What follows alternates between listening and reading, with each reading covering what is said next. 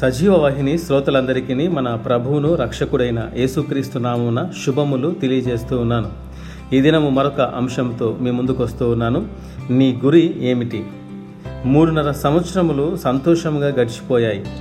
ఎన్ని సమస్యలు వచ్చినా క్రీస్తు ముందుండి శిష్యులకు ఏమీ కాకుండా నడిపించాడు. క్రీస్తు మరణం తర్వాత ఏమి చేయాలో తెలియక క్రీస్తు చూపిన మార్గం విడిచి పాత మార్గం వైపునకు శిష్యులు బయలుదేరారు.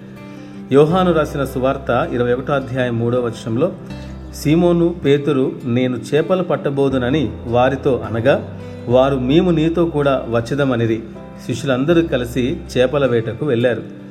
శిష్యులు మూడున్నర సంవత్సరములు యేసుప్రభు చేస్తున్న అద్భుతములు ప్రత్యక్షంగా చూశారు. శిష్యులు కూడా అనేక కార్యాలు చేశారు. అంత మాత్రమే కాదు రాజ్య సువార్తను ప్రకటించారు. కానీ గురి అనేది లేదు. శిష్యుల వలె చాలా సమయాలలో ఏమి చేస్తున్నామో ఏమి చెయ్యాలో తెలియక ఒకసారి ఇటు ఒకసారి అటు తొందరపడ్డామేమోనని అయోమయంతో దిగులు పడుతుంటాం.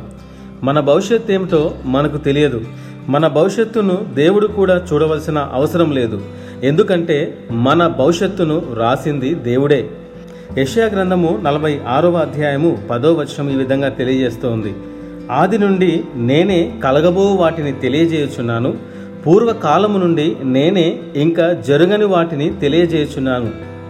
దేవుడు సమయమునకు కట్టుబడి ఉండవలసిన అవసరం లేదు. ఆయన అన్నిటికీ పైనున్నాడు. దేవుడు ఏదైనా మొదలు పెట్టక మునుపే ముగింపు ఎరిగిన దేవుడు. అనగా నీ భవిష్యత్తు గురించి చింతించవలసిన పని లేదు అది దేవుని చేతిలో ఉన్నది. దేవుని నమ్ముకున్న నీవు అన్నీ ఉన్నప్పుడు ఆనందపడి లేనప్పుడు దిగులు పడడం కాదు. నీ పట్ల దేవుని చిత్తమేమిటో నీ జీవిత గమ్యమేమిటో తెలుసుకొనగలిగితే నీవే స్థితిలో ఉన్నా. అది మంచైనా చెడైనా కష్టమైన నష్టమైన వెనకడుగు వేయవు. అయోమయ పరిస్థితికి వెళ్ళవు. దేవుడు చేసిన సృష్టికి క్రమం ఉన్నది దేవుడు చేసిన ప్రతి పనికి ఒక ఉద్దేశం ఉంది క్రీస్తు రక్తములో కడగబడిన నీపై మరి గొప్ప ఉద్దేశం ఉండదా? కాబట్టి దేవుడు నిన్ను పిలిచిన పిలుపును సంపూర్ణముగా ప్రార్థనలో కనిపెట్టి తెలుసుకొని గురి పరిగెత్తు. ఇటు మాటలు దేవుడు దీవించునుగాక. ఆమెను.